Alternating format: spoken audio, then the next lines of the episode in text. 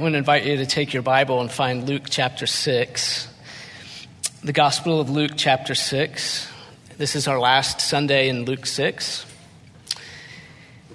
We have been listening to Jesus lay down the foundational principles about the kingdom of God.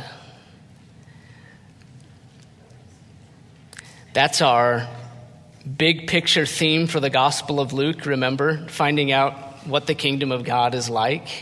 And Jesus here has been laying down the foundational principles of the kingdom. First regarding uh, self. Then regarding others, our perspective on others. We took that in a two-week time period. And finally today, the kingdom perspective um, on God. And in particular, the kingdom perspective on God, the second person, the Lord Jesus Christ. And so in these last four verses of Luke six, he's addressing our view of himself. That is our view of Jesus. And to put it very simply, the question that he raises for us here is this: how important is obedience to his word?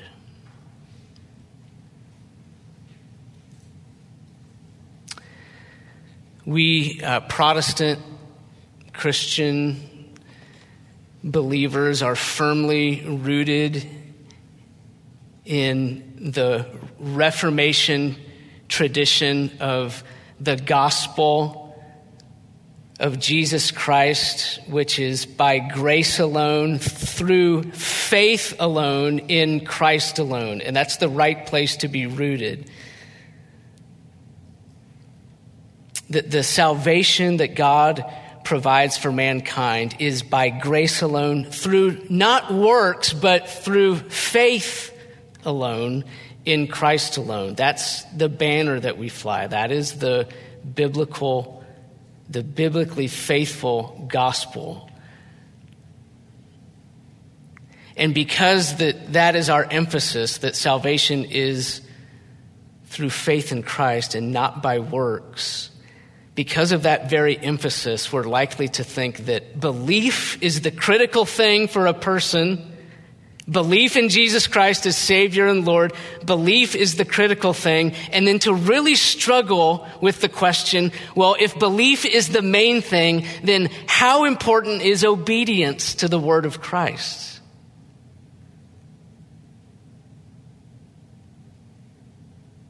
Like, how important is that really? If belief is the main thing, I think we really struggle with the question, well, then how important is obedience? What would you say to that question?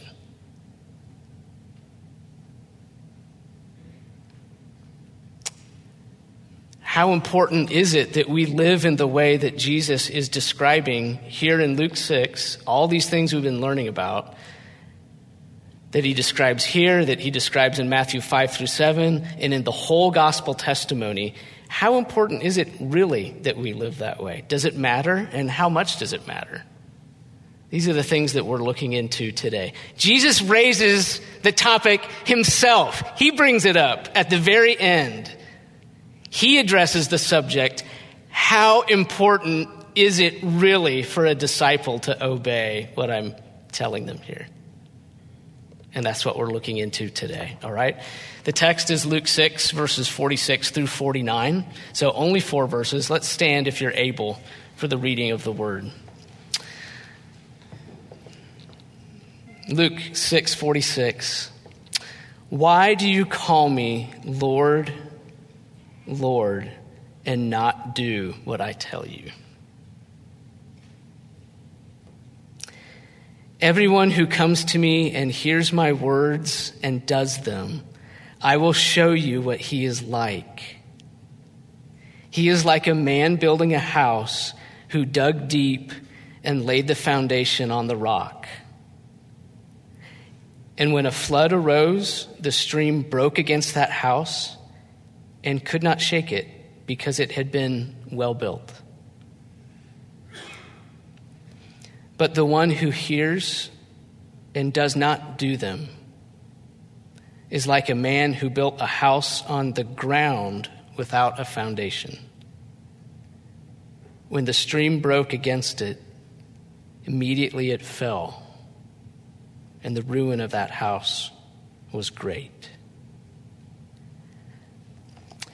Father, um, I pray for us all that in these moments, um, your word would mean more to us um, than anything, that you would show us what this means, and with the, the precision of the perfect surgeon, apply it exactly where it needs to be applied to each listener for the glory of Jesus. And we ask in his holy name, amen.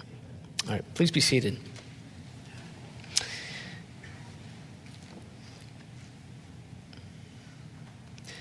Jesus asks a question. That's verse forty-six. It's a very convicting question.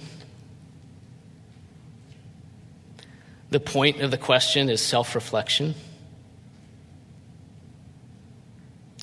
Let's make sure we understand who his question is addressed to. What's the profile of the person who's being addressed with this question in verse forty-six? What is their profile? Well, the person being addressed is, first of all, a disciple. A disciple of Jesus. We know that that's true because according to verse twenty, Jesus lifted up his eyes on his disciples and said these things, okay? And the audience hasn't changed here at the end of Luke six. He's speaking to his disciples. The person is a, a disciple of Jesus. We could say one more thing about the profile of this person who the question is addressed to. They are a person who is a disciple who expresses a high degree of commitment to Jesus with their words. They call him Lord, Lord. That's an emphatic statement, not just Lord, but emphatic. Lord, Lord. They're insistent that Jesus is Lord and that he's their Lord. They're calling him Lord repeatedly. So in summary, the profile of the person who's addressed here with this question is someone who is, by most outward appearances, committed to Jesus. They're taking in his teaching, right? They're present with him. They're taking in his teaching and they're calling him Lord emphatically. So just stop and ask yourself, do I fit this profile? Am I often taking in his teaching? And am I emphatic that Jesus is Lord and that he's my Lord? Is that true of you? If you fit that profile, this question is for you. This question for self-reflection is for you. Why do you call me Lord, Lord, and not do what I tell you?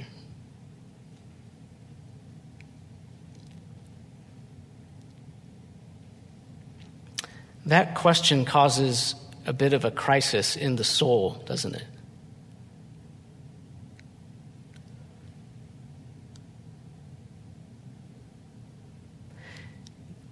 Jesus is putting back together two things that we have separated: belief and obedience.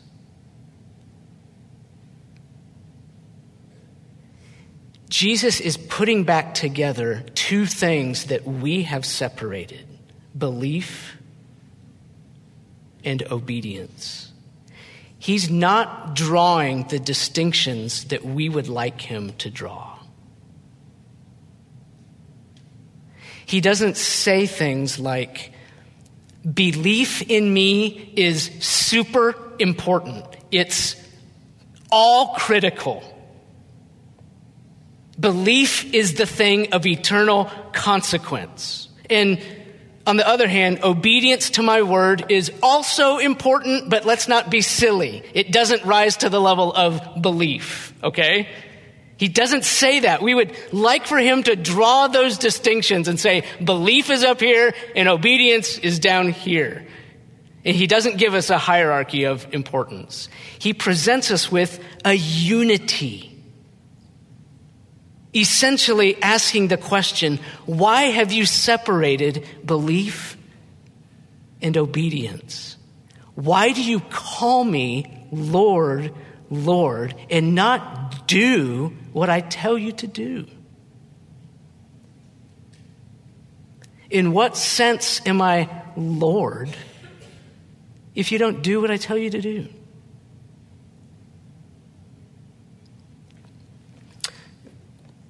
Just as Jesus doesn't separate his two natures for us neatly, his divine nature and his human nature, which both fully exist in him, just as he doesn't do that for us, he doesn't spell out for us anywhere in the gospel, oh yeah, I have a divine nature and a human nature. No, he just presents himself as one unified, unique person.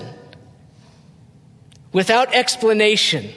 So he presents being his disciple as one unified whole, belief and obedience. And why have you separated what Christ has not separated? Why have you called belief critical and obedience optional? The separation of belief and obedience has catastrophic consequences. And Jesus is going to illustrate that in, in just a moment. Before we get to his illustration, let's think about our own real-time illustration of what happens when belief is separated from obedience. There are almost limitless examples, but let's just take the low-hanging fruit today. Many of you will know that just this past week, the, the largest Protestant Christian denomination in the United States released an independent report that they ordered of their own denomination, looking into and reporting on The, the ways that it, over the past decades, sexual abuse crimes among their own pastors and denominational leaders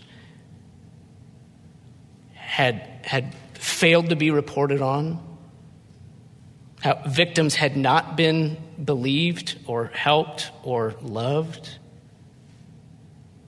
but shamed and sent away. They failed within their denomination to report offenders to the authorities. They failed to expel offenders from their own denomination. They failed to warn other churches within their denomination that offenders were among them and in, in, in their own churches. And the report that came out basically detailed an, an unequivocal nightmare of horrible and evil decision-making that was aimed at self-preservation and not at Christ-likeness. And this from people who, like us, trumpet very loudly the lordship of Jesus, but who have taken very lightly obedience to the word of Jesus. Somewhere along the line, and at many different points along the line over the last few decades, obedience has not been viewed as critical. Belief and obedience have not been viewed as integral, as a unified whole. They've been separated and stratified, and the result is ruin. Ruin that defies description. Ruin in the lives of people that it's almost insensitive to try to even describe the ruin that has been created because of the way that that denomination separated belief from obedience. And it's not just them. It's in It's in every denomination. This is just the most recent example. But it's been so ruinous that I don't even want to use adjectives to try to describe what the ruin is like. It's best to just look at the words of Jesus when he says, the ruin of that house was great. And we're going to we're going to look at the illustration that Jesus uses about the houses in just a moment. But before we do that, I, I want to invite you to take a moment for self-reflection and ask yourself, have I separated belief and obedience in my mind? Have I made an unwarranted distinction between the two and called one critical and the other optional?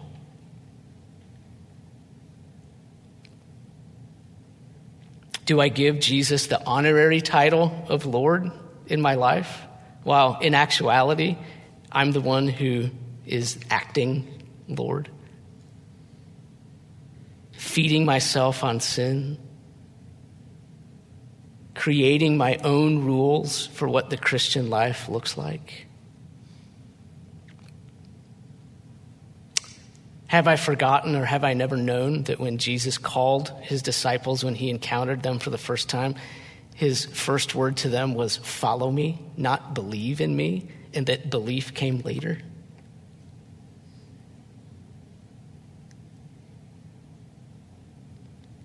What we have to realize is that it's really convenient for us to separate belief from obedience. It's really, really convenient to do. Because you know what that allows us to do? It allows us to hang on to that most treasured possession that we have called independence. If I separate belief from obedience, that means I get to do whatever I want to do, whatever makes me feel good, whatever feeds my appetites and my desires. And all the while, while I'm doing all that stuff, I'm wearing a parachute. So that if things get really bad, I've got this parachute of salvation on my back, but I've got my independence. Super convenient. And to such people who have made that distinction in their lives, Jesus directs his words at the end of Luke six. He uses an illustration to teach us. It's an illustration using the image of building a house. And the point of the illustration is to show us how dangerous it is to separate belief in Christ from obedience to Christ. That situation, he says, the man who has separated, the man or woman who has separated belief and obedience, he says, you know what that's like? It's like a man who built his house on the ground. Can you imagine building a house on the ground, on top of the dirt? Just building it right on top of the dirt. This is verse forty-nine. The one who hears and does not do. So the one who looks at obedience and says, nah, that's not critical. It's not critical to do that work. It's too hard to obey. Self-denial is involved. Discipline is involved. Sacrifice is involved. The person that hears my words and doesn't do them, that's like a man deciding to forego the hard work of digging deep to lay the foundation for his house. He views that work as not critical to the house. He can have the nice house without all the work, and everything will be fine. So, if you are not engaging the admittedly hard work of obedience to the word of Christ, this illustration is a picture of what your life is like. You are living in a house built on top of the dirt that lacks a foundation. And while everything might seem fine to you, everything seems sturdy enough, no problems to this point, everything is not fine. Think about how dangerous your situation is. Think about why it's so dangerous. It's so dangerous because there is the illusion of security.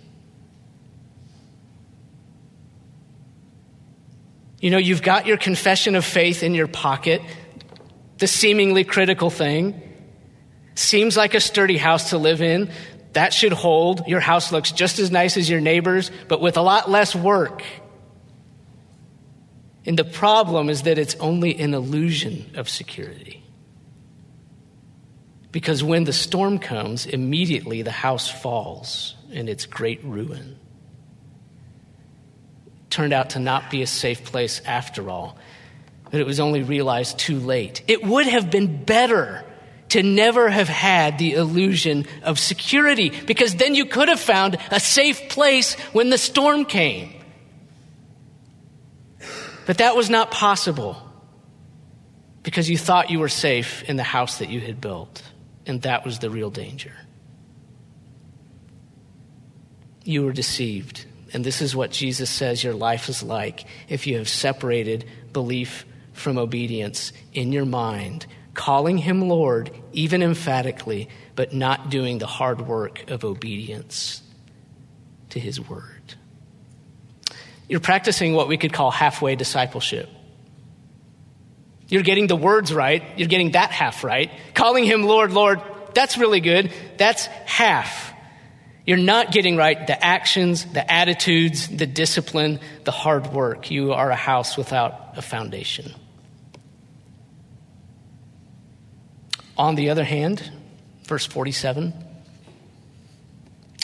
the one who comes and hears and does is like a man, look at verse forty-eight, like a man building a house who dug deep.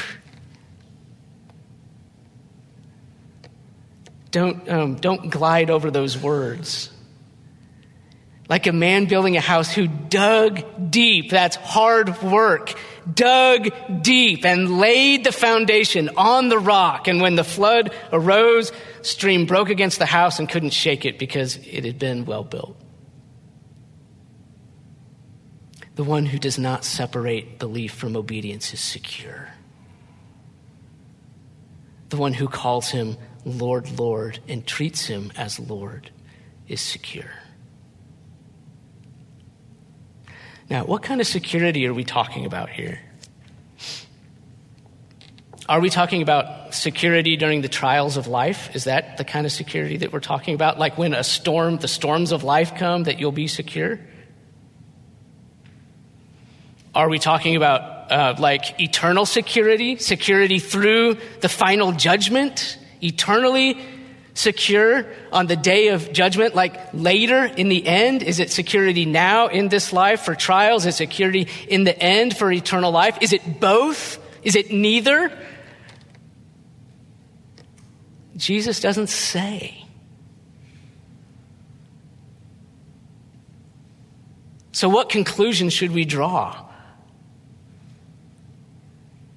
Well, the conclusion we should draw from the reality that he doesn't specify is that the exact nature of the security must not be the main point. It must not be the main point for us to understand what the nature of the security that he's talking about is. You know, sometimes God doesn't give us everything we might like to know.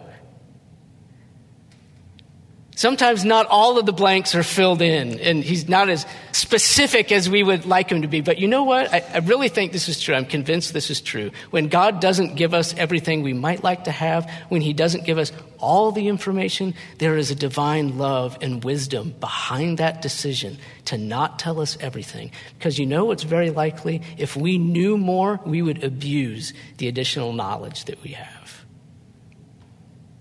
He doesn't tell us the nature of the security.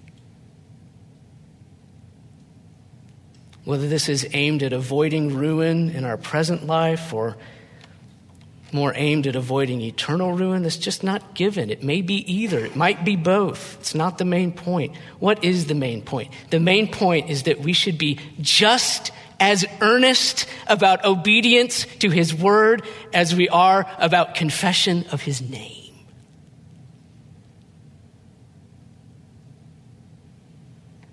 The main point is that we should be just as earnest about obedience to his word as we are about confession of his name. As a matter of fact, you could make a good argument, and a good argument from this passage, that we should be more concerned about obedience to his word as we are confession of his name, because it's much harder work to be obedient to his word than it is to confess his name.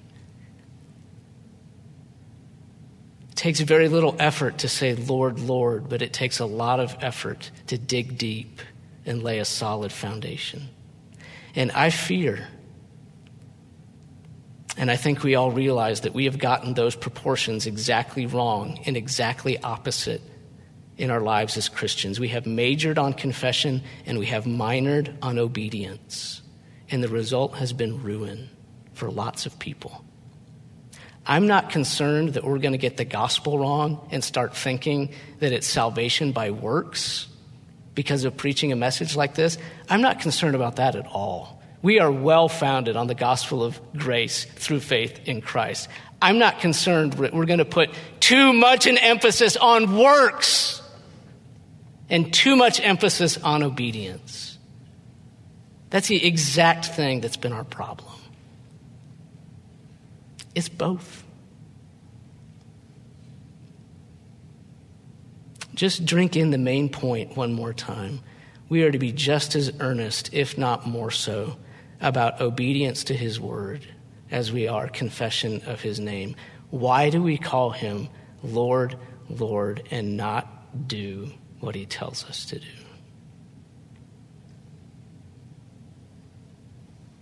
It leads to ruin. It's very dangerous to be a halfway disciple.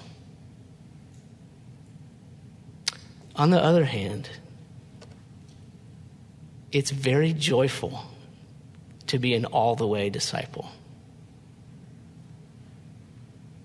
Halfway discipleship is halfway joy.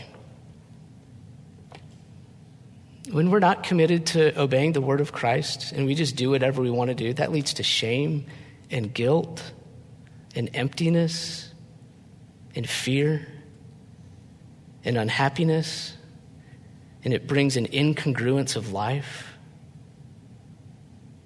But giving up your independence and placing yourself under the yoke of Jesus and allowing him to lead and staying in step with him in that kind of full attachment, there is full joy. There is no more gracious person to be in relationship with than Jesus. He knows that we will stumble. He is the strong one in this relationship. And he knows your heart and he knows your work. He, he has looked out of his window, as it were, and seen you digging deep to lay a solid foundation of obedience.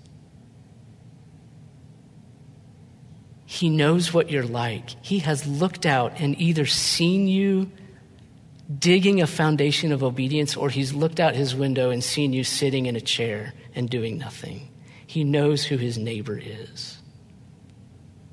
He knows your nature and your heart and your desire, and he knows your work.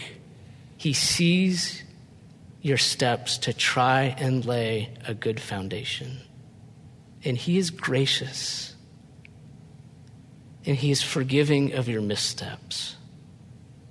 He knows how to help and treat his own, okay? So don't worry up front about the errors that you'll make as part of the digging process and how you probably won't get it all right. It just brings a smile to his face to see you grab a shovel and say, let's go. Let's do it, okay? All right, let's pray. Call you Lord every Sunday, every day in between. Oh, Father, Give us hearts that are just as eager to obey, and give us lots of joy in the process. We pray in Jesus' beautiful name. Amen.